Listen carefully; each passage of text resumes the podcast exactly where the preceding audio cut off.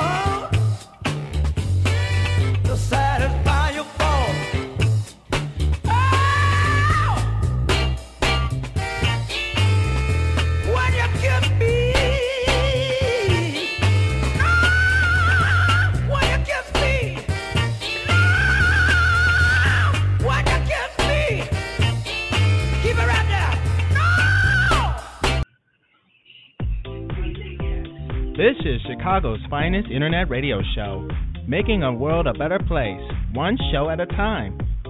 The George Wilder Jr. Show is now on the air. Take it away, Dad.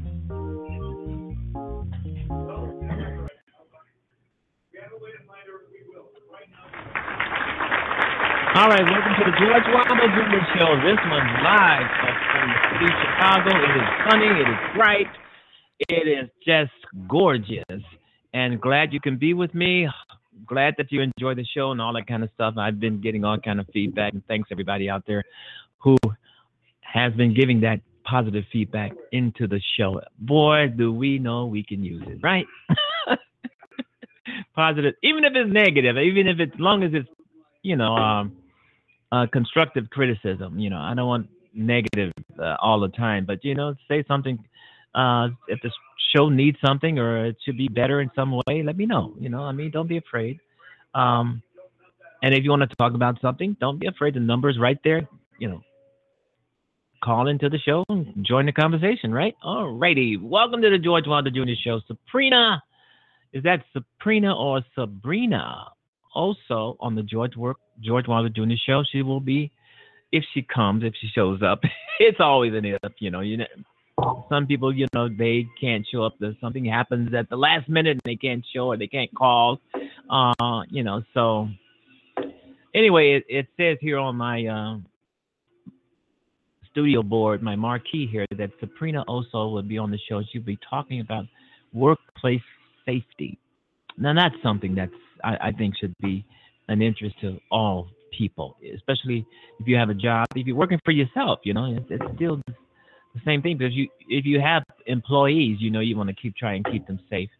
So maybe there's something she can say to uh, all of you out there who are nine to five and some who aren't, maybe part time, that you can probably maybe probably get something out of this. Because you know, as I've always said on the show, podcast. Some people call it a podcast. I always call it a radio show. But I, one of the things I, always say that um, you learn something every day, and you learn something all the time. I, I I'm not the smartest guy in the queue. No, no way. And I don't you know, uh, profess to be. I learn something all the time, and I'll be learning something uh, even more going to my deathbed the grave because I, I think we all learn something every day. You you never stop learning. I don't care if you're 15 or 115. You never stop learning. There's always something to learn, and it's great uh, to learn something from a from a young person. I love learning people stuff from people who are younger than I am, and because that makes me feel proud when someone younger than I am can tell me where to get off at to, or to or to set me straight on something. I love that, you know, because I don't get uh, paranoid over it. I don't become pissed off or angry because uh, someone told me something that I didn't know. I take it. I said, thank you for letting me know that. Wow, I didn't know that. R- great for uh, bringing it up. We learn something every day, all the time. We never stop learning. Just because you have a high school diploma, a college degree, or a four-year university, you've gone to med school, you've you've gone to law school. We learn something every single day. No matter who you are, no matter how much education you have, there's always something you don't know. Because I, I have always prided myself on trying to know a little bit about everything, even if it's just a little bit. So when you when you get in these kinds of conversations, you can you're able to hold your own. If you get in conversations, you know that people use a lot of big words, you don't want you don't want to be grabbing for your dictionary, right? So I've always uh, wanted to uh, know a little bit about everything, not 100% of everything, just something to get me through a conversation if I found myself in one of those kinds of conversations where where um, you need those kinds of skills. Okay. All right, the George Wilder Jr. Show is now on the air, and thanks everybody for tuning in. Uh, you can always podcast the show for later if you have something to. That, that's one of the things I like about internet radio. Uh, you can always listen anytime you want.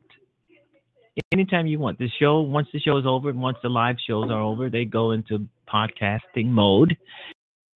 And you can um, download the show, listen to the show, uh, upload the show, get yourself a link of the show, put it on your website or whatever you want to do and uh, listen.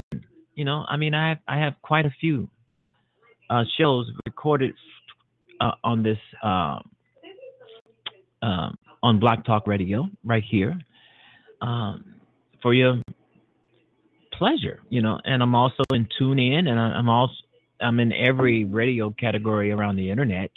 Uh, people are always uh, letting me know that uh, they they put my show here, they put it there, it's there, and I'm always saying, where is the money? it's nice that people are listening, especially, and it's a great, um, uh, it, it's a great enthusiasm uh, uh, for me and pleasure for me to know that people are listening to me in their automobiles. Yeah, that's great. Had a caller the other day uh, from his car. Uh, you know, and, and I, I think what the biggest pleasure of all is knowing that the show is all all over the world. Getting calls from Africa, getting calls from Australia, Germany. I mean, this is just awesome to me. I mean, it is really awesome. All right, you've been listening to the George Wilder Jr. Show. I am on the air. We've had a long weekend, folks. I mean, I've been off since um, since Friday, I believe. Yeah, because we're the George Wilder Jr. Show just on four days a week. Okay, four days a week, Monday through Thursday. Friday, Saturday, and Sunday, we're off doing something else. you know, but you know, something constructive. Believe me, something constructive. So we just and since since the decision of this, we have been on just four days a week, starting at six o'clock p.m. Not p.m. Six o'clock. Yeah, six o'clock p.m.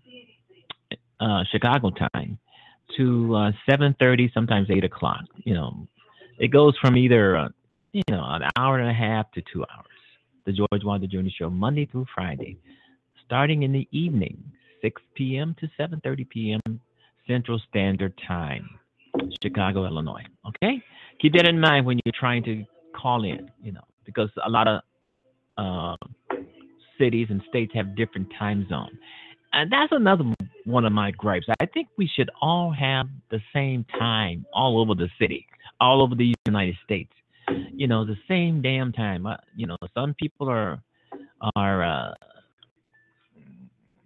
ahead one hour, and then some people are in some states are uh, uh, behind one or two hours. It doesn't make sense. And everybody, if you want to call one state to the next, and you have to be on time with the call, you got to find out the time zone of those cities and those states so you can get in uh, you you can be right on time when you're calling another state from you know from where you are You know, and uh, yeah, I think the time zones should be one time zone. Just just like I think that daylight savings time should be uh, eliminated. I think there should just be no daylight savings times whatsoever because the majority of us, we do love uh, more time outside. Uh, you know, uh, we do love to see the sun out a little bit longer. You know, so daylight saving time sucks. Uh, until we start writing our congressmen, um, nothing's gonna happen. All right, the George Wilder Jr. show is on there. There's something here. Okay. Um. Okay, it says Dwight Clark, San Francisco 49ers legend who hauled in the catch to kickstart the team's 1980s dynasty dies at 61 after battling uh, ALS. Okay, that just shot across my screen. Sometimes these news alerts just shoot across my screen. Sometimes they knock me off guard, and uh, you know, so I had to mention that because it popped across my screen. Anyway, uh, George Wilder Jr. show is now on the air. Hate lies have have no home here, have no homes here. All right, uh, making the world a better place one show at a time. We, that's been our slogan since the um, inception of the show itself. Leave comments on the page. Vote blue. Always vote blue. Uh, try to uh, get the get the uh, country back on track. It's going to take years. I mean, Donald Trump has really, really screwed up the country, even with these scandals, these investigations, his the things that comes out of his mouth. You know, I mean, wow, it, it's just a uh, catastrophe. So um, I'm waiting for him to be impeached, go to jail, or, you know, or whatever, be indicted. You know, that that's me. I, I don't have too much more to say about this except for that I am doing a uh, a book about what's going on in, in, our government in 2018, during 2018. And I'm doing a book, so I'm going to need a lot of material. However, um, it's sickening, it's sad, it's it's awful. You know, every every day there's something strange coming out of this guy's mouth to try to obstruct justice to try to um, get out of get out of um, something that we know he's guilty in. And I think he knows he's guilty. I think he I think Trump knows he's guilty because he's talking about pardoning himself. Who would talk about pardoning mm-hmm. himself if, if he wasn't guilty of a crime? If he wasn't if he didn't know that he was going to jail? Yeah, he's talking about pardoning himself. And then he goes on to say, well, that's not going to happen because he hasn't committed a crime. Then why bring up pardoning yourself? Because when people hear that you're thinking about pardoning yourself or you feel that you can pardon yourself, then you're admitting to a crime. You're admitting to they got you. And this is something I don't understand. You know, I mean, uh, as I've said, he goes on to say that he could pardon himself if he wanted to pardon himself, but he's not going to pardon himself because he has not committed a crime.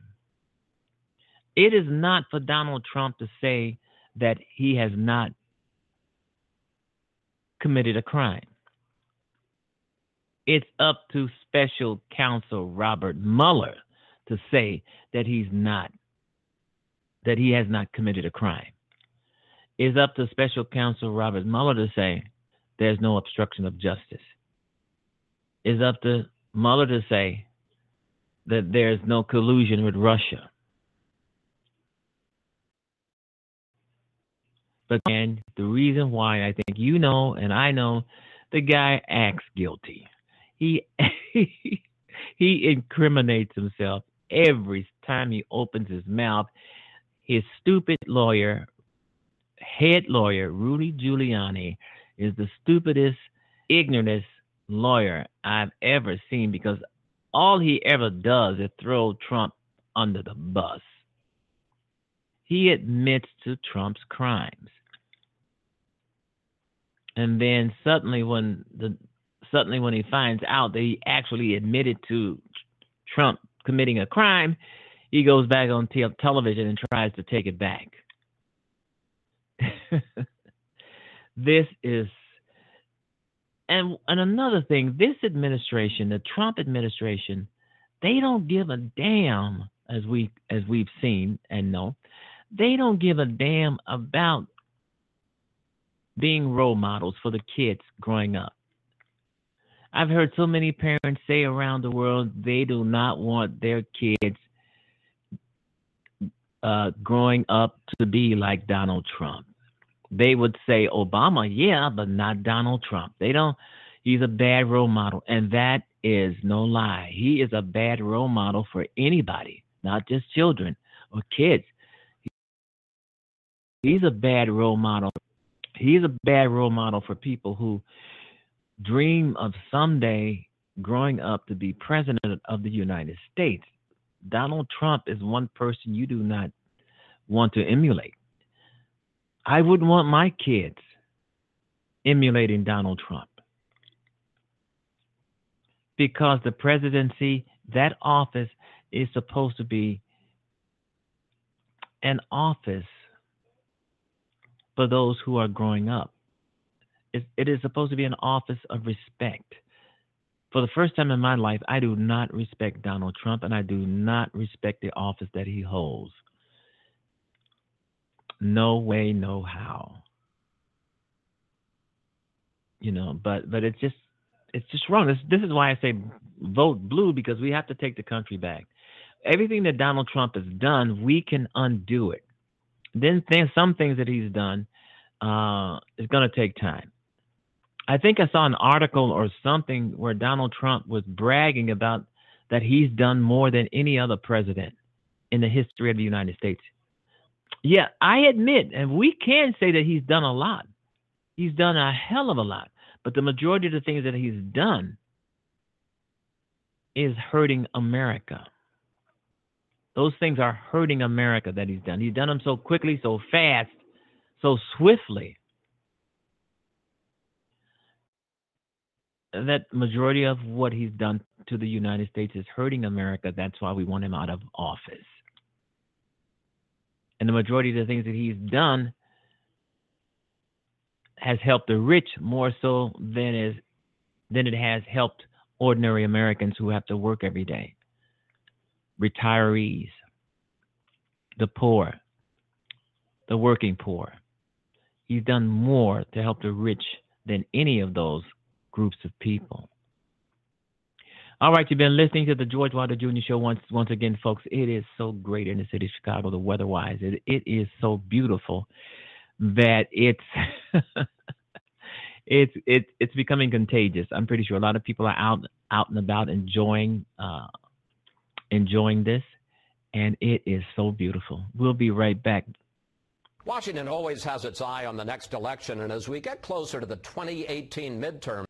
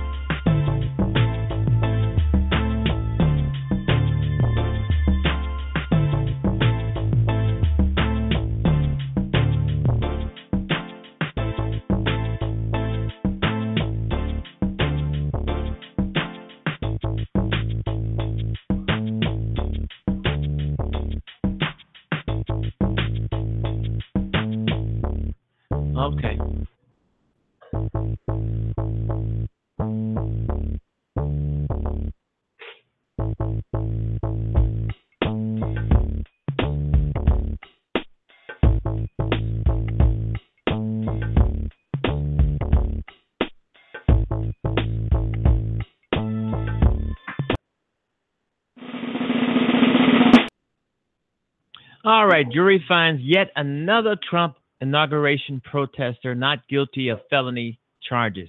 Of course, you know, the Trump administration is trying to have uh, protesters who are protesting the uh, president and what he does. Uh, um, and Trump lost again. He lost again. The Constitution says there's a freedom of assembly. The Trump and his Justice Department, they don't know these things. The government effort to convict to to convict some inauguration day demonstrators has been kind of a mess. I totally agree. I totally agree. Trump's trying to put a stop to people protesting him. He doesn't like it. I think he was overseas uh, a few months ago, and he and he was saying that to one of the leaders that they should stop people from protesting because most of them was were protesting Donald Trump's visit.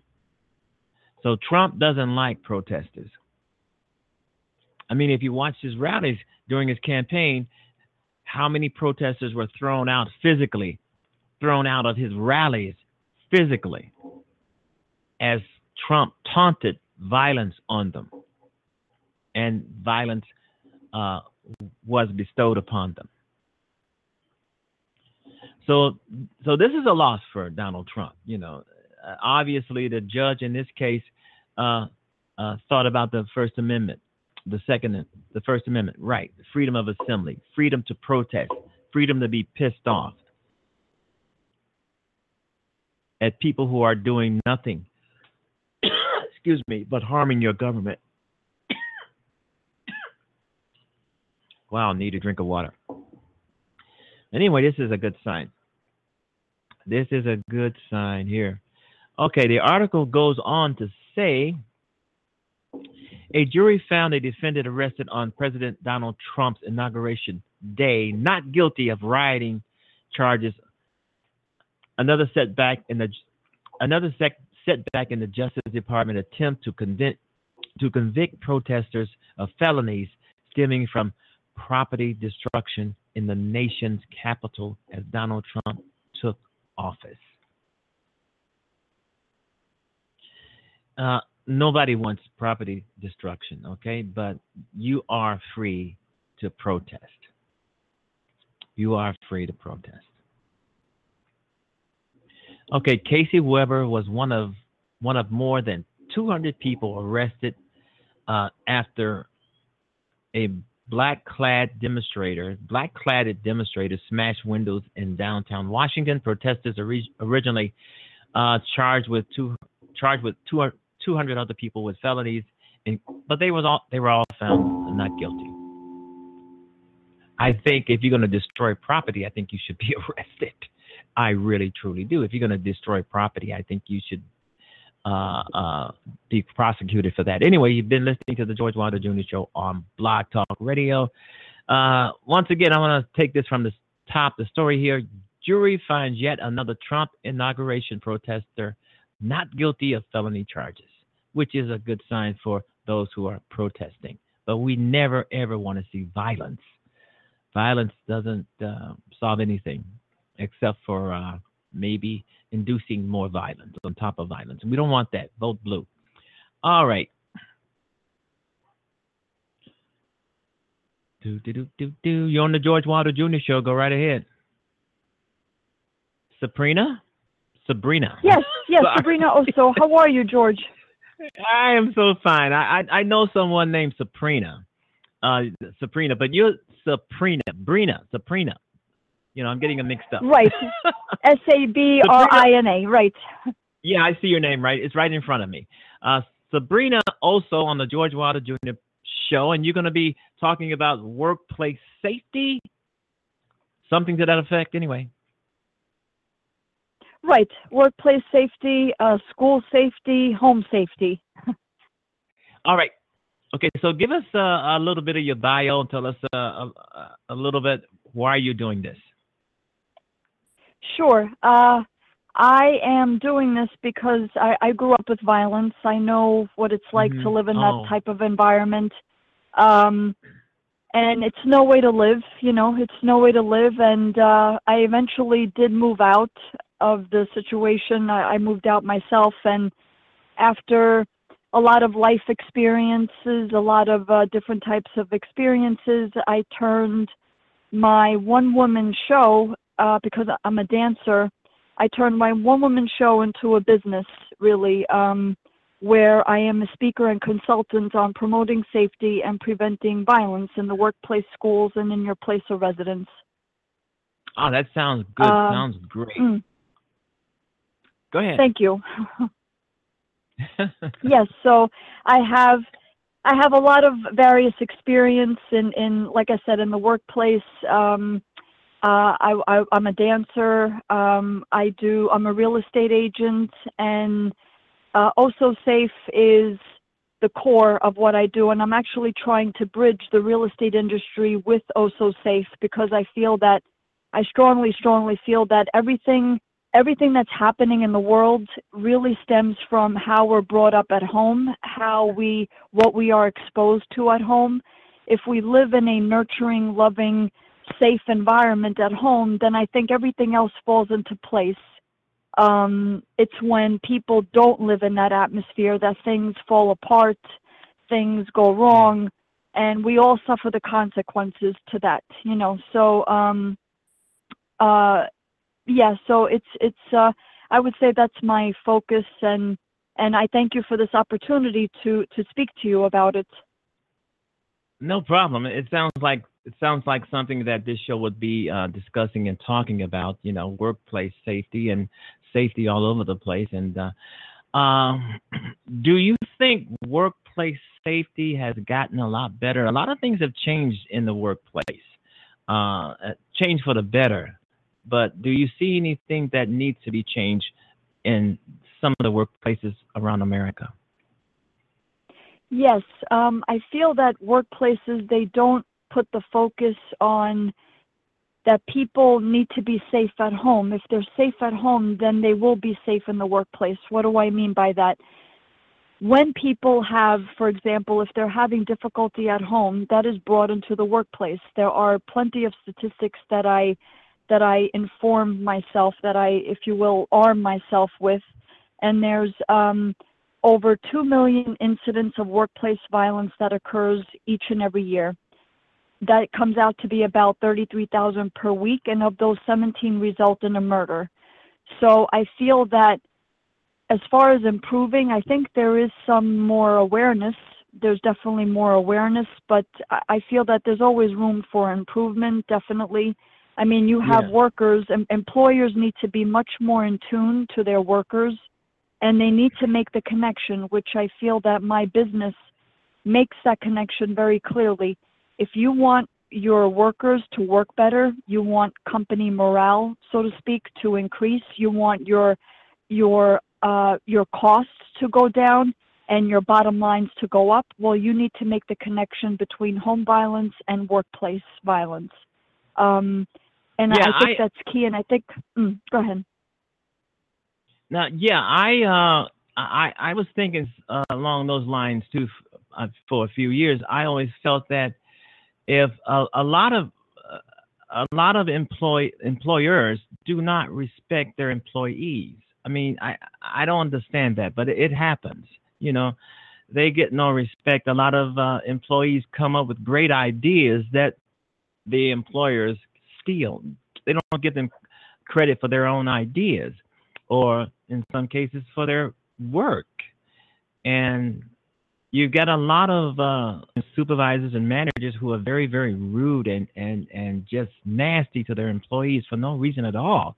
And I always say if you respect your employee, they will work harder for you than they ever did before because they see that respect and they see that trust.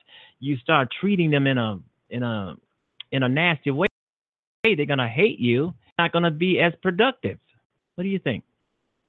Yes, exactly. Yes, absolutely. And I feel it's in it's bullying in the workplace, really, Yeah. and Mhm. and sexual harassment. Uh, it Yeah. goes along with. Uh, you can imagine. I, I say this quite a bit. If one is violent or rude or disrespectful in public, imagine how he or she is in private. So, however they are in public, and in public it could be in the workplace. imagine imagine how they are at their home.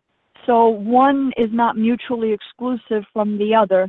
And there's definitely bullying going on at work where people are subjected to all sorts of horrible situations, whether it be uh, having to work longer hours, maybe they're being texted by their boss in an inappropriate way. They are Yeah. uh, there is there is a, a feeling of they don't have the they're not recognized as as significant people in in the workplace. So i totally understand what you're saying. And it all really stems from again it stems from the home. Uh, i can just imagine how these the bosses or the upper managers the supervisors if that's how they act in public with their employees with their staff at home it's even much more magnified um, and Yeah. it comes down to domination. It comes down to i have to have power. You are a subordinate. I'm going to do whatever it is that i need to do at, in, in order for me to look good because i'm your boss and Yeah, that's all there is to it. It's either you know it's either my way or no way and that's all a Yeah. form of bullying. It's a form of abuse. It's just in the workplace. So it's it's all connected I mean, uh, Sabrina, I have witnessed a lot of that, and a lot of it has been on me. I've worked for nasty supervisors, nasty managers who just want to pick on you just because they can do it. I mean, a lot of them, uh, uh, they they abuse what little power that they have over you, and that's a shame. And if you go to upper management, is like, hey, nothing, right? So you either wind end up taking the the bullying, the the nastiness, or you just quit and find another job. And you, you never know if that other job is going to be just as bad as the one you left. Uh, you know, you never know. But it, I, I have experienced some of that stuff. You know, and I left. You know, Uh, sometimes that's all i you have say to have to do is just quit. Right. I would say I, I advise people, uh, employees, um, anyone in the workplace to document whatever's going on, the abuse, the bullying, the the disrespect, document it in every in any way that you can, whether it be on your cell phone, whether it be on some type of device. And you can always consult with a, a labor Yeah. law, a labor lawyer to find out what your rights are uh, because there are standards that have to be met that companies have to meet, and when they don't meet them, then you do have the power. It's just a matter of how you go about it. Sure. Sabrina, um, a lot of employees will not say a word because they're afraid to get fired. They're afraid afraid of retribution if they say anything uh, about their being bullied, abused, or mistreated by their supervisor or manager. Or they may they're afraid of losing their job. I understand. I I I understand. That's why documentation is so important.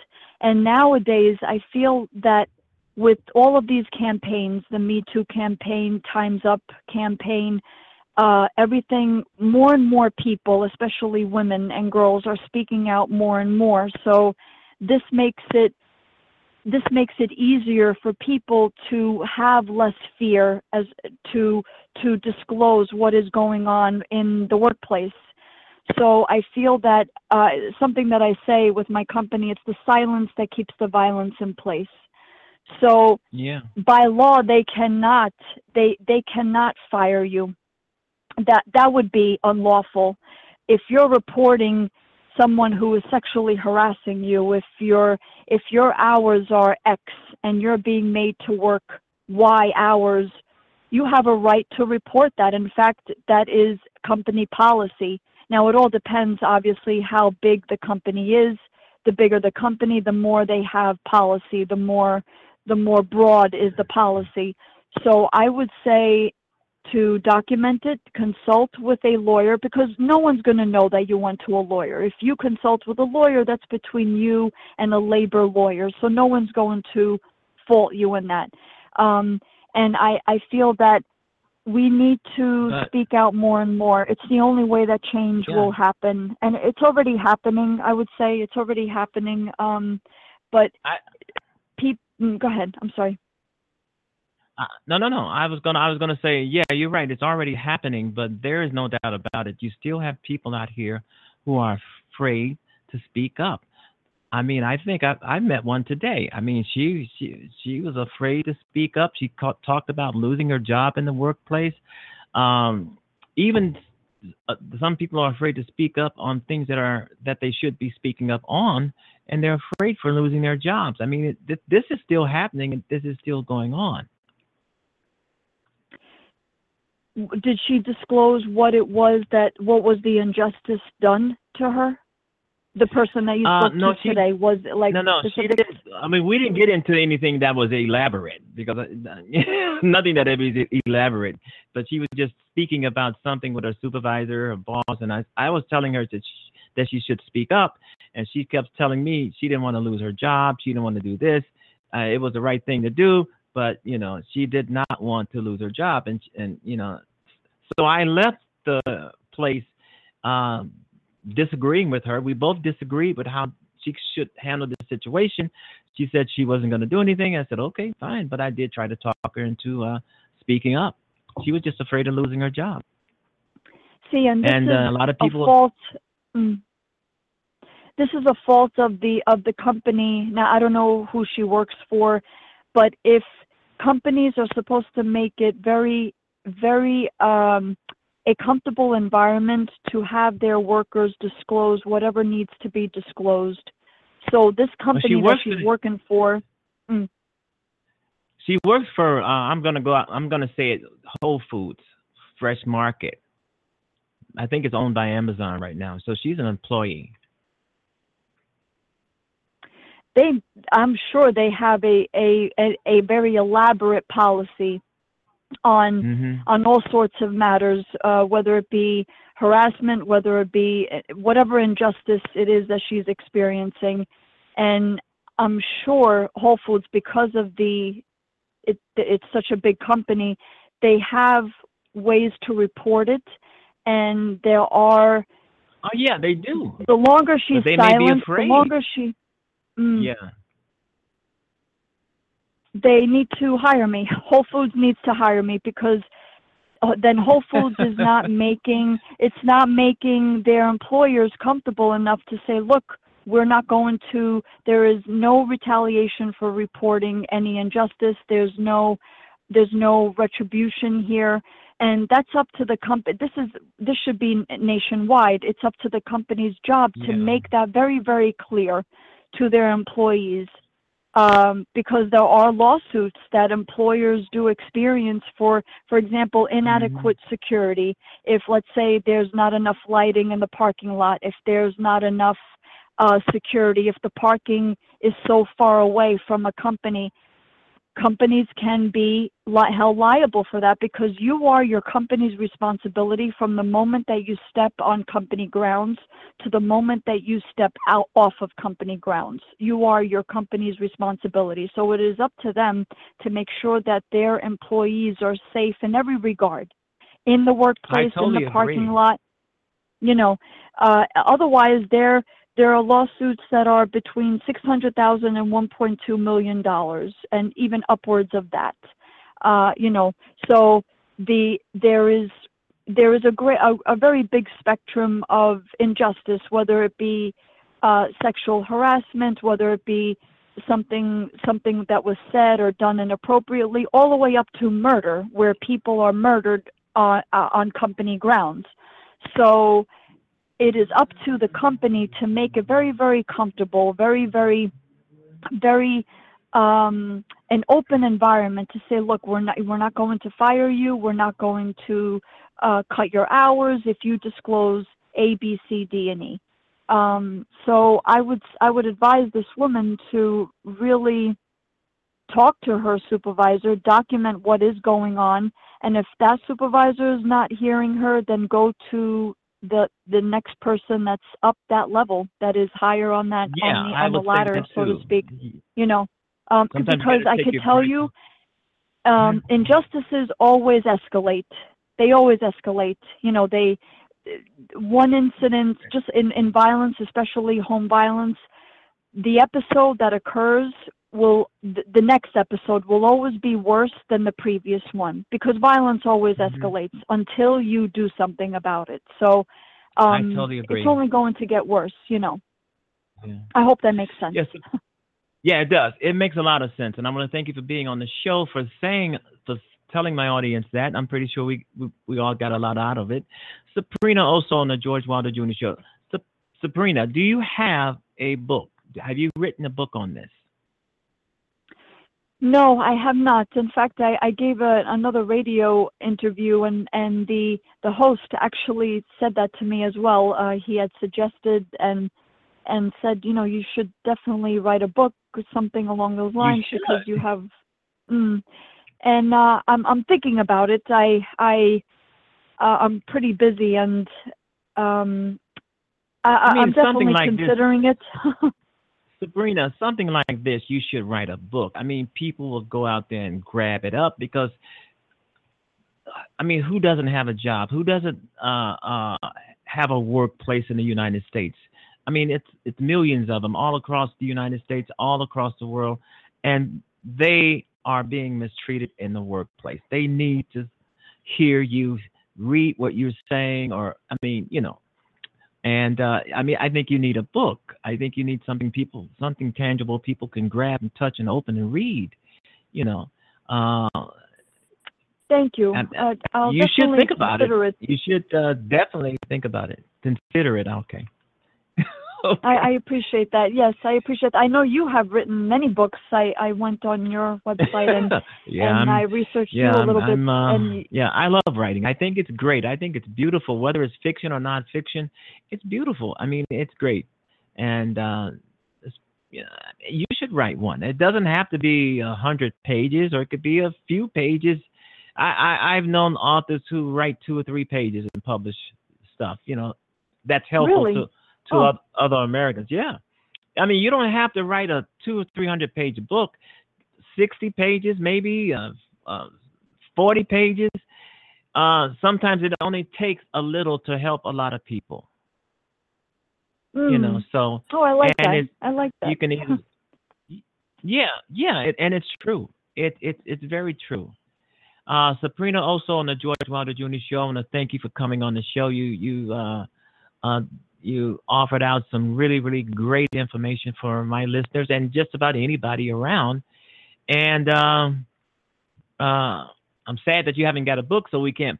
Because if you had a book, we could I could help you push it. I could review it. I could you know get people to uh, check it out. But hey, maybe sometime in the future you'll get that book out there. And when you do, you make sure you come back on the show and we can push it for you. Try to get people to uh, download it or buy it or whatever. If it's a Kindle, if it's a hardback or paperback or whatever, try to get people to uh, to uh, check it out and buy it. You know, Oh, sure. I uh, I'll definitely consider it, and I do have a website. Um, and I I recently Okay. did a TEDx talk actually uh, that's been broadcast. Um, so uh, my website is ososafe.com, and the TEDx talk, like I said, if they if anyone just Googles Sabrina Osso uh, TEDx talk, it'll come up. And um, but I, I will definitely consider writing a book, especially that if I don't have to write a hundred pages, um, that would make it a no, little you easier. don't have to write a hundred For pages. sure. You can write fifty pages. Fifty pages, as long as you get the gist of what you want people to know down. You know, as long as you want to get the gist Right. of, you know, uh, the most important parts of what you're talking about. Get to the gut of what you're trying to tell people, and that can take twenty-five to fifty pages, and you can publish that. You know, and you can, uh, you know, advertise that. You know. Okay, I'll tell you what I'm gonna, I'm gonna do. I'm gonna send you the um, link to this show that you're on. Once the show is over with, it's gonna be recorded, and I'm gonna send you the link to the show so you can put it on your website. Uh, people can come by your website and listen to to you on this show on your website. Uh, that's one of the things I can do. Wonderful. Yes, I, I appreciate that. Absolutely. so give me about an hour or two, then I'll. Uh, are you on Facebook or you're uh, Google or? I am. I'm on Facebook, LinkedIn, Twitter. Uh, I'm on all the major social media: uh, Facebook, LinkedIn, Okay, Twitter, okay, Twitter. okay. hmm Okay, so I will uh, send you a link in about an hour to to this show, and then you can just you know put it where you want to, and you you can listen to yourself, or you can have people listen to you, or whatever. Because I think you've uh, provided a lot of information. I think people should know, especially when you don't have a book.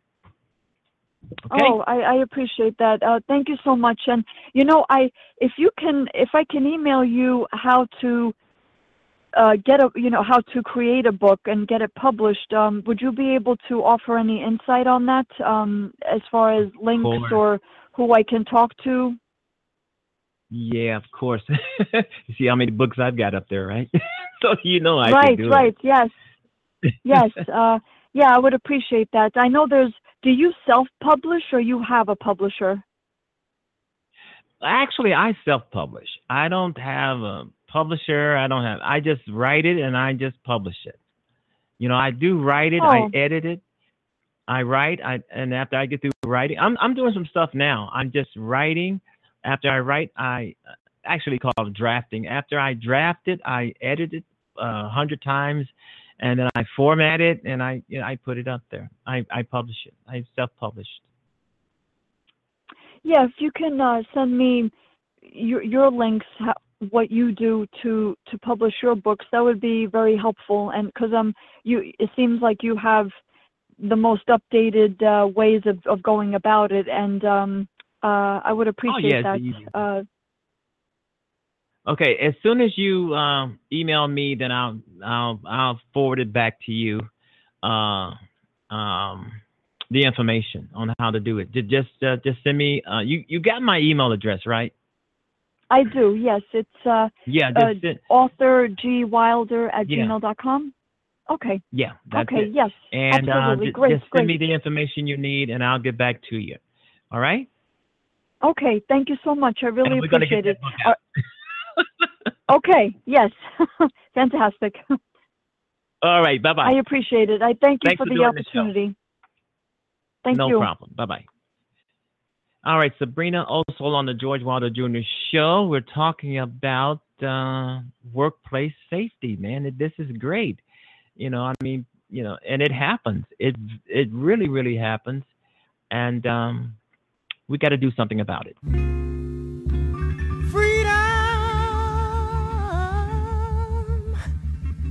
This is what I call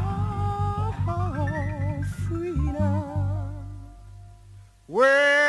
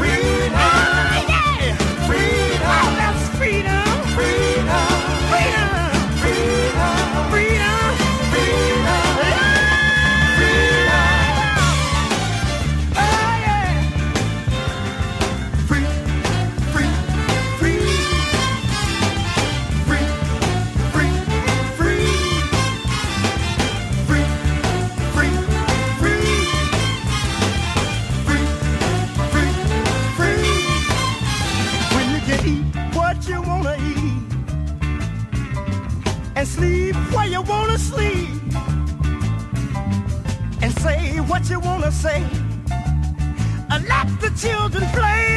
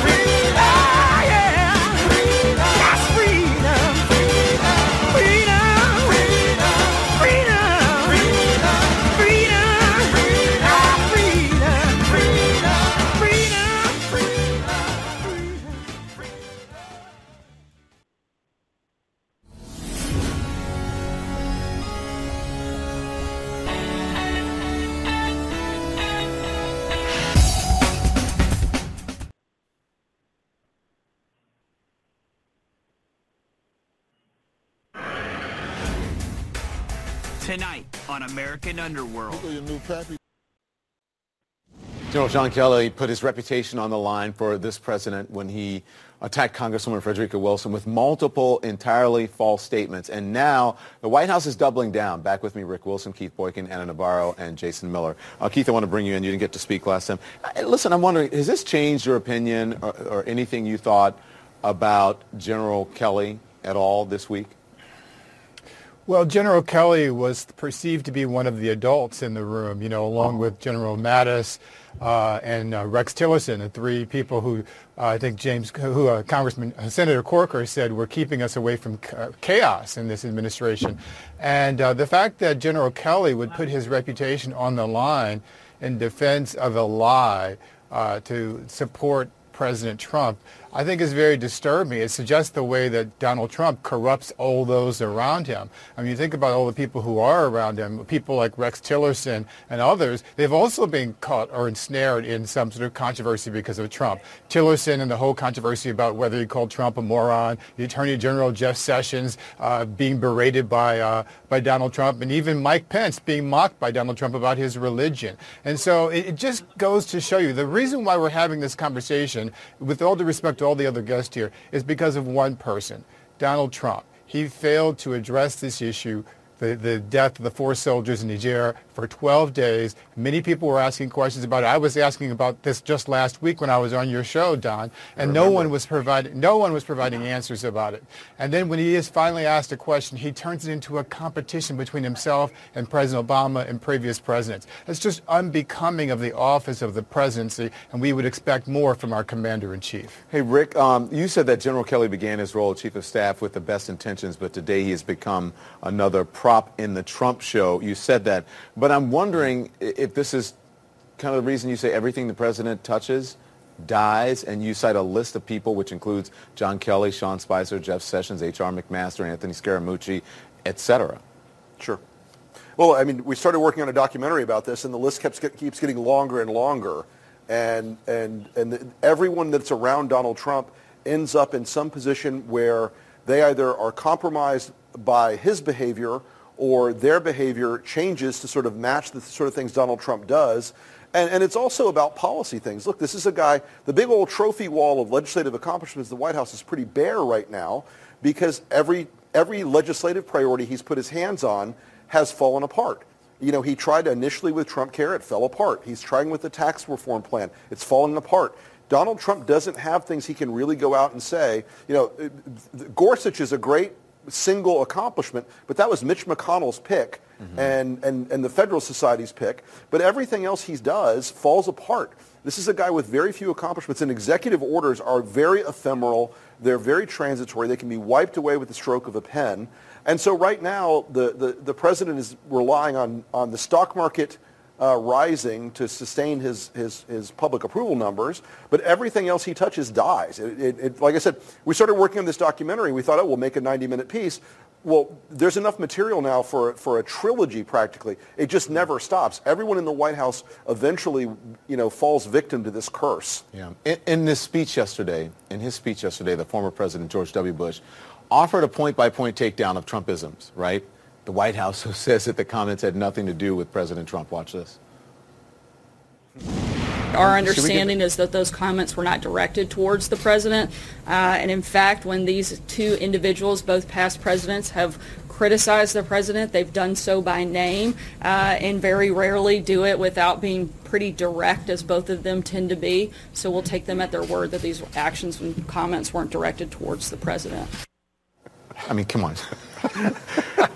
Jason. That is what you call that is what you call So, playing I would've- dumb. I You know? mean, Jason, when you, So, I mean, yeah, I would- you heard that, did you have If- any if- doubt? if- Go ahead. If Ana, that quickly. is if All that right, is so her I would've- uh, understanding, then she has no understanding. Oh, did you have any All right, so, doubt who, who Don, the I would have given, yeah, talking I, would have given a little bit of a different answer. I would have said, well, thank you, President Bush and President Obama, for giving us $20 trillion uh, in debt and leaving uh, a whole big mess for President Trump to come in and clean up. Uh, but look, uh, I think seeing as both President uh, Obama and President Bush criticize uh, President Trump this week really kind of reminds people that the president not only did he defeat the Democratic establishment last year in the general election, but he also defeated the Republican establishment in the primaries. And taking on Washington's Yeah, always going to be a their challenge. critique of their Yeah. critique of him wasn't elect- their critique of him wasn't electoral or political. Their critique of him was about American values. Their critique of him was about the sort of things that has surrounded the Trump administration from the very beginning and the kinds of things, the conspiracy theories, the bigotry, the disgusting rhetoric, the, the hostility towards, towards people that, that you know, aren't fellow billionaires of, like Donald Trump. Their critique of him was about the, the tone and character of this administration. It wasn't about an ideological thing or a rhetorical thing. This was about the way Donald Trump governs as a man, as a human. And, and those things, I believe, you, George W. Bush and Barack Obama are a billion miles apart ideologically, but I think they were on the same sheet of music about the, the sort of soul of American uh, public life. And Donald Trump falls very short of that test. And you can, and look, I was, I was tough on Barack Obama every day he was president. And I praised George W. Bush very frequently, even when it was tough as a Republican. But those two guys, they hit a ground here that's above politics. It's different from what we, we've expected from ex-presidents, where they were sending a very clear signal that this guy is a, is a moral vacuum around him that is not good for this No, country. that's uh, no. I mean, look, here's uh, it's changing Washington is going to be hard, and so of course you're going to get the uh, folks from both parties that are going to go and start taking shots at you. Uh, but good for President Trump to go and, and bring truth to power and not being afraid of what these Now, guys Jason- are going to go and Jason, let fire back at him. something. The- Jason, the, last Jason, thing, let, let me say this. The last thing George W. Bush would want to do is take shots at any president. That is just not something that he Correct. has done in the past. He has been very good at adhering to that unspoken pact of not criticizing your successors. He has been good at that. What he is doing now is expressing the frustration and saying, you know what, enough is enough, and I've got to use this platform. I can no longer afford the luxury of remaining silent because American values are under attack. What this White And House you know and this what? president And you are know, doing this last are election- affecting the national tone, was and there has got to be that. somebody using the bully pulpit Jason, to say it's differently. not I think about- actually- it's not Jason, about Jason, legislation. no, wait, wait, let me tell you. I Let's think let the, the I think words the out very, there. it is not a, let, me- let me say this. It is not a coincidence that John McCain this week came out and did exactly Oh, the same thing. John That Bob Corker is doing it. That Jeff Flake is doing it. That George W. Exactly. Bush is All of doing the it. Washington Republicans are coming But back Jason- and reminding Ana, you're Republicans making what point. Republican values Jason, are. hold on, hold what. Jason, American you're values are. you keep going back to the election. People don't vote retroactively. This is what this this is- is what has happened just after because- the just election.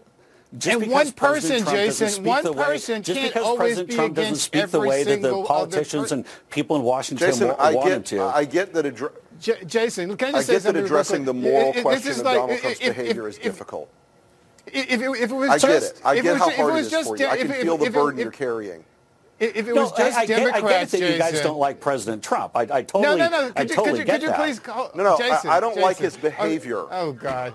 Jason, if it was just Democrats, I could understand how you could say it was a partisan attack. It's not just Democrats. It's Republicans. It's people within his own staff who are attacking him. It's people in his own cabinet who are attacking him. How, at what point do you finally acknowledge that the man is not a popular president? He's not well liked except among his base, and he has to be the former- president of the entire beat- and he country, beat not all the just people- 32 Hold on, hold on, all the hang people on, who are quiet, supposedly- everybody, everybody, Hold everybody, on, everybody, hold here's the on, point, one at a here's point. time. Two former two-term presidents, both on, different sides of the political aisle, one Republican, one Democrat, saying the exact same thing about the sitting president. That is not partisan, Jason. Uh, Don, all I got to say is good for President Trump for not backing down. He's going to continue to fight for people and do what he thinks is right. Joining me He's now is actor, creep. comedian, writer on the original Roseanne and Roseanne Barr's ex-husband, Tom Arnold. Tom, thanks for being with us. Sorry it's under these bet. circumstances. I'm wondering first, when, when you saw Roseanne's tweets yesterday, I'm just wondering what went through your mind. Were you surprised? Well, I, I, was, I was not surprised uh, that uh, what went down and, that and that the show was canceled. I, I had a feeling this was going to happen to, when I first heard it was coming back, that there was a reboot. And uh, You thought this and might actu- might happen. Wh- wh- Why? Yeah. Um, I, I just know uh, I, I, when I heard about her politics, I knew she was a, a. When I read her social media in the very beginning, and I saw how she was so into the conspiracy stuff with Donald Trump, and so how far gone she was, and the the PizzaGate, and uh, uh, Hillary's a pedophile, and Obama wasn't born here, she was, you know, a, a birther, and how crazy that was. I just knew that this would not end well. Did, did so you were surprised? Were you surprised then um, that ABC chose to bring it back? Because obviously they saw those tweets as well. Right. I was surprised that they didn't do anything about it. In fact, I, I tweeted a lot because, uh, you know, I figured someone would take her phone away or, or, or monitor that because that's a, it's dangerous. You know, when you have that much money on a show, it's a, you know, they, we had the First Amendment, we also had the Second Amendment, but you don't just give someone a handgun to walk around the, the stage there. You got to, well, hopefully you don't. You got to be careful. That's they risked a lot, and Yeah. I, I, I tweeted a lot to watch out because I could see it coming. Because she, you know, has a lot of. By the way, this this monkey thing is something she's tweeted before about black people. Why is it okay? It's a meme that, that she and thousands of her alt right uh, fans do. They love calling black people monkeys. It's not a one time joke.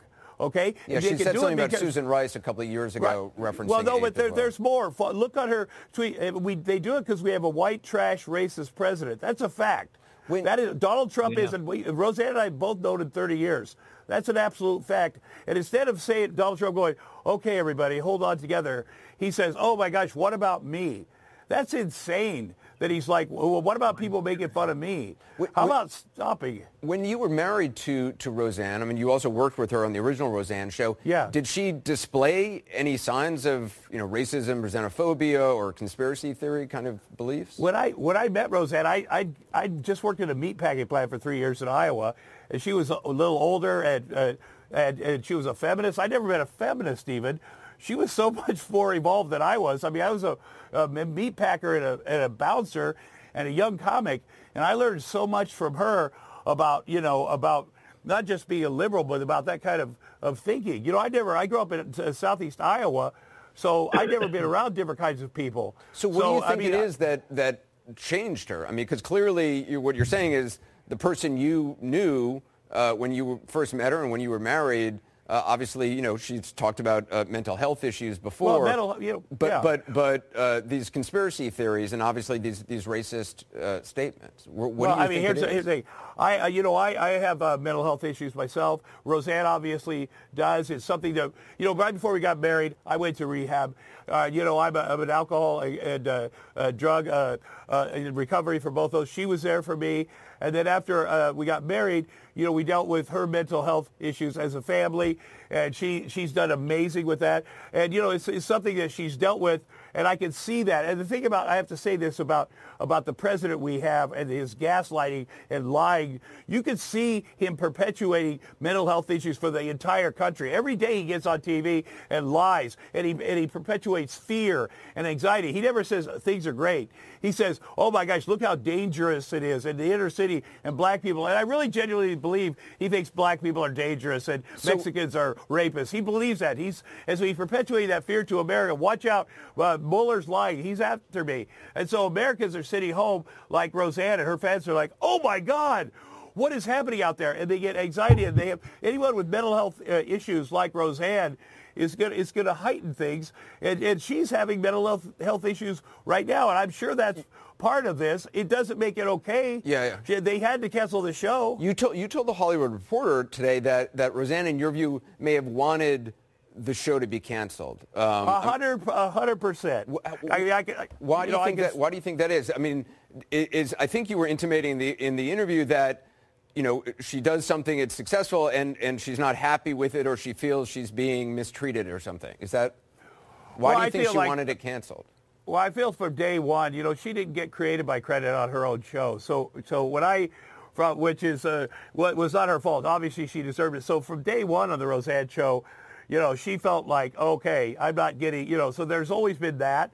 So I feel like, you know, that she probably, you know, I, as I'm watching this happen. By the way, I keep as she keeps sabotaging things. When the Parkland kids, she called one of them the Nazi, and then they had to take it down. So she throws Nazi around a lot. So I'm talking to uh, my former stepkids, who I love, and you know they're suffering through this. So I look at it like, as this is going on, like also I, I once you have stepkids. You always see them as kids, even though they're 40, and you know they're suffering. So Yeah. you see this thing happening pub- publicly. So I, I'm like, I tell them, listen. I, first of all, I would love it if she came out and said, okay, I'm sorry, I've gotten too into this thing. Maybe I need to step back, and maybe her fans would see this. I wanted one Donald Trump supporter, one person that's all in on all this conspiracy. Hillary's a pedophile, Obama's uh, whatever, to say, wait a minute, maybe that's not true. Maybe everything Trump says is not true. You know, Well, let- just you know- the whole country didn't say. But anyway, so as this weekend approached, I can see it coming. I can see things going. And I tweeted at Wanda Sykes because Wanda Sykes was like, impeach Trump. And I said, hey, it's too bad you aren't on a TV show. She's the head writer of Roseanne. It's too bad you aren't on a TV show and you could do something about it. It's none of my business, but I stuck it in there. And then, and then Roseanne put a picture of Hillary Clinton as and next to a donkey with buck teeth. But I, for some reason, she did that. And I said to Roseanne's daughter, your mom needs to have apologized to Hillary Clinton. Well, I know Now, you, to- you were trying to, that- you were hoping that somebody in her life would, would basically kind of intervene, take, uh, it's like kind of get, get, take her off Twitter. I, I got to They get a tried. quick, I got to get a quick break in, Tom. If you could just stick around, I want to talk to you uh, Yeah. on the other side of this. We'll be right back. We're back now talking with Tom Arnold, Roseanne Barr's uh, ex-husband. Appreciate you uh, sticking around. Do you think that Roseanne has people in, in her orbit right now uh, who, you know, who can kind of intercede, who can maybe get her off Twitter or help her out in terms of, of how she should move forward from this? They, I hope they're fired today. Uh, I, I, you know, I, again, I've been, I've been there 24 years. I, uh, you know, I, today, uh, obviously, they know, obviously, but I, I sense that today after something like that, that maybe uh, the people close ranks. And, you know, I know her son uh, did, uh, did as good a job as humanly possible of taking down stuff on, on Twitter and trying to keep, you know, our kids are amazing kids. They do everything humanly possible, you know, and they love their moms so much. And, uh, you know, maybe this is for the best, the family p- to pull together now and just be a family. And so I, you know, there's nobody, there's no, you know, Uh, other people, somebody could have done. I, you know, there's a million things I was offering. I said, listen, you know, say, say, tell your mom that Donald Trump doesn't carry his own phone. He has a dude do it, and he thinks of the tweets, and another guy, he's so important, he has another guy type it, and then she won't carry her own phone. Hmm. You know, like, or have a fake phone. I, there's a way to do a, a phone that goes into another server. I had a whole bunch of ideas. You know, let me let me ask you uh, because one of our, our former guests was saying that that you know he he felt that President Trump had been friends with uh, with, with Roseanne for for you know for decades and decades. I understand that you actually question whether President Trump was really ever a fan of hers or, or or just wanted to take credit for her ratings because I know you say that at one time uh, Mr. Trump Yeah, criticized her directly to you Well- after your divorce. Well, I, we, we filmed the HBO special at his uh, Trump uh, castle. Um, I knew him pro- better pro- than Roseanne. He used to uh, go, come on my sports show. I went to the Playboy Mansion with Donald Trump. I wasn't the creepy guy. We went to visit Karen McDougal. I knew him a, little bit. Uh, Donald Trump, I, he's not friends with anybody. Okay, once we were at, I think it was Elton John's uh, AIDS uh, uh, cha- thing at, uh, uh, for the Oscars. Right, the, And the was- Oscar was- party, which we I, we actually have a picture of, Oh of him talking to you there. Okay, okay, this happened. He's with Melania, and I'm with my, my wife uh, at the time, uh, Shelby Roos, who's a political consultant, and he said to me, oh my gosh, you've married up in the world, which, and oh my gosh, and he goes, Roseanne was disgusting. I mean, he said that to me like out of the blue, like you don't want, like you don't want your, no matter what kind of divorce you had, like that's a weird thing to say. That's in the moment, like I'm looking at him like, what? That, that's what was Like- happening in that. In, That's that what was was happening taken. in that moment. It's such a weird. I remember thinking, why would he? Like, why offer that? Like, and he just was sort of dead-eyed, just offered that thing. Like, it was weird because it was a while after her divorce, and just to offer that matter of fact. So when, no when you reason. heard when you heard the president essentially embracing her uh, for her ratings, saying he called her up in, in that speech, talking about you know how, how great her ratings were, and that, that it was about that it was about us, or you know uh, that was the, the term he used talking in front of this audience. Do you think that was genuine? I, no, I think it was it's sad. It's like all the people that uh, today, I'm sure disappeared from Roseanne's life. Uh, there's all there's all kinds of alt right, you know, the the people that want to start a race war, civil war. They're all gone. All the people that were just worshiping her, the QAnon people yesterday, and they're gone because she has no show today. So there's that, and so you know that's sad. Yeah. But it's also sad that she called black people monkeys because that hurts people's feelings. And I'm tired of white people going, "Well, I'm going to make it's okay for us to." You know, we didn't mean it. It's ridiculous in this country. That we're always justifying, and, and Michael Caputo or whatever. Hey, that's a uh, that's a, a no. What do you call it? A, A- a- trope. a known what? trope. That's ridiculous. Shut up. It's, trope. It, it hurts people's feelings. Yeah. We, what is wrong with us? Well, it's certainly uh, certainly a racist comment, and, and not It the is. first time she's she said uh, that. No. Uh, uh, Tom Arnold, I appreciate talking to you. I'm sorry it's under these Buddy. circumstances.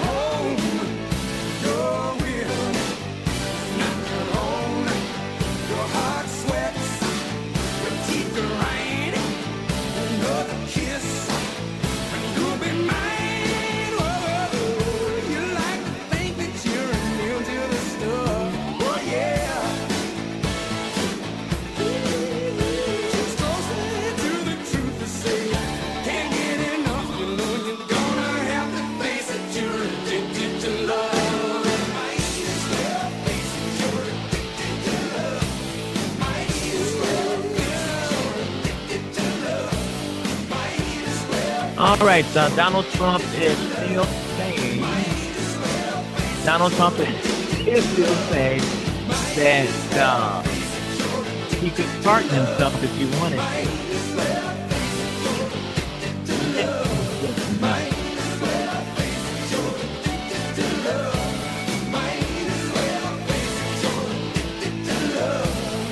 President Trump and his legal team are doubling down their assertion of immunity, unconfined presidential powers when it comes to the Justice Department and Special Counsel, Special Counsel, yeah, Robert Mueller's probe into the 2016 presidential election.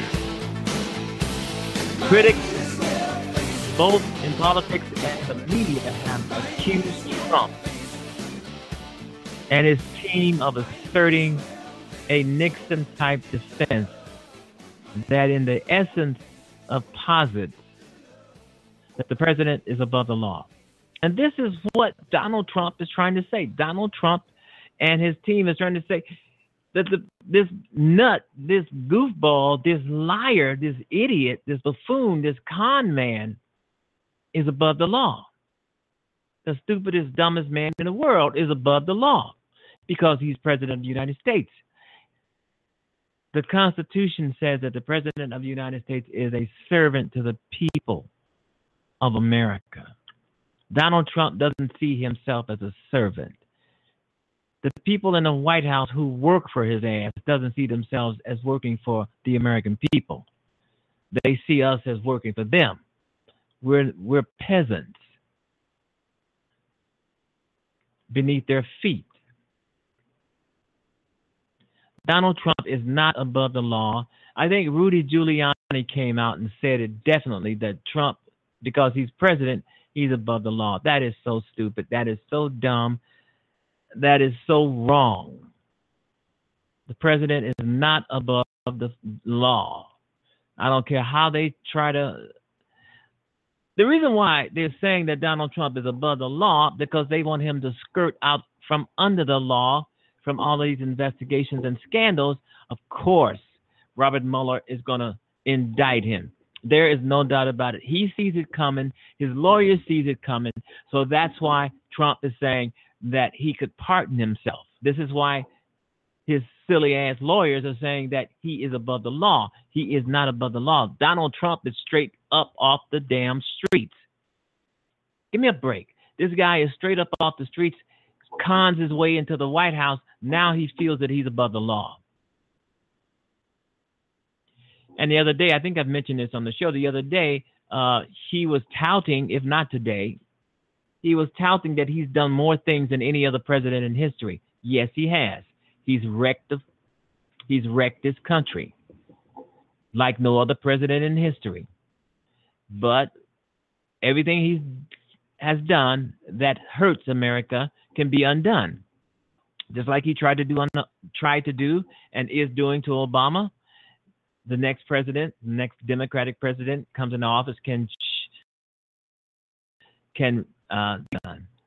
But Donald Trump wants his wants his executive orders to stay permanent. They're they're they're they will not. They will not. And Trump, I think Trump is digging himself further and further into a hole. Hopefully, as I've said on the show before, I don't want Donald Trump impeached. I don't want to see him impeached. I want to see Donald Trump in handcuffs, leg irons, taken out of the White House in a straitjacket and put into a paddy wagon, a squad car. Just like all of those uh, videos and photographs of Donald Trump being taken out in handcuffs, I want that to become reality. Let that become reality and get this monster, this parasite off of American soil. He has done nothing but exaggerate hate, racism, and violence. That's all he's done. And he continues to do that because this is what he is. As Tom Arnold said, he's white trash. He's nothing but white trash in the White House. Would you want your child looking up to someone like Donald Trump? Would you want your child to grow up to be a president like Donald Trump? He is no role model for anybody. He doesn't give about damn about your children. He doesn't give a damn about mine. He doesn't give a damn about the children. Uh, period. See, you see how he separated those kids at the border from their family, from their mothers and fathers. Fathers. So, what do you think about Donald Trump caring about what children think or what they want, or or or trying to uh, teach and uh, nurture their young minds? Not a damn thing. Not nothing. And and for the NFL come this fall, I I just I just have bad things for from. I don't think there's going to be too many people watching on television. I don't think there's going to be too many people at some of those NFL games because Donald Trump has his fingers all in it, and it's racism. It's straight up racism. I, I, I think the NFL uh, owner is going to lose money this this season. Many people out here swear up and down that they're not going to watch it. The players may even walk off the field. But then you're going to have those die-hard uh, football uh, football uh, fans that are going to go to the games. They're going to watch the games. I have nothing uh, ill to say about those folks. If they want to continue to watch football, it's, not, it's nothing wrong with that. But there's going to be so many who will not. Racism, racism in America will not be tolerated. Racism from the White House will not be tolerated.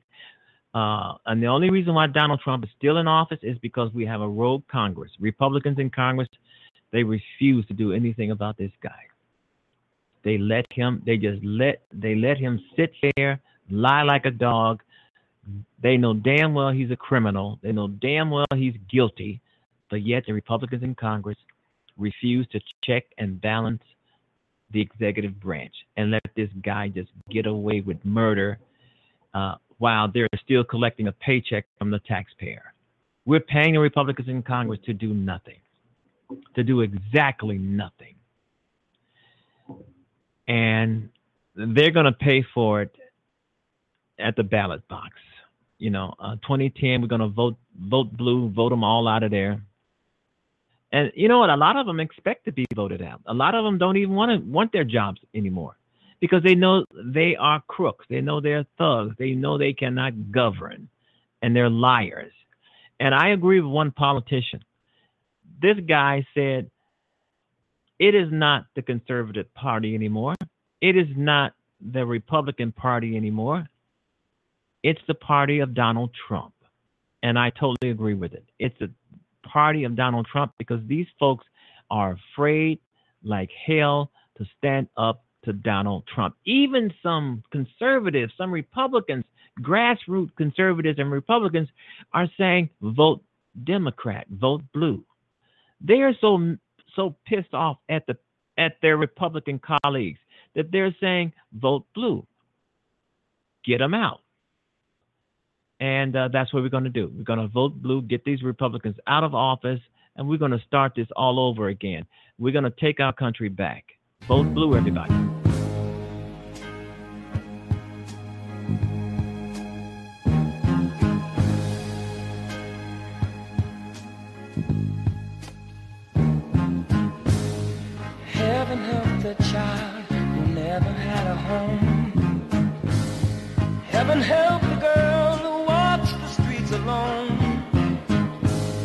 open up the roses if the bombs begin to fall.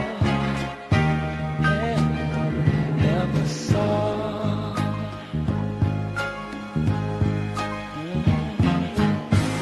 Heaven help the black man if he struggles one more day.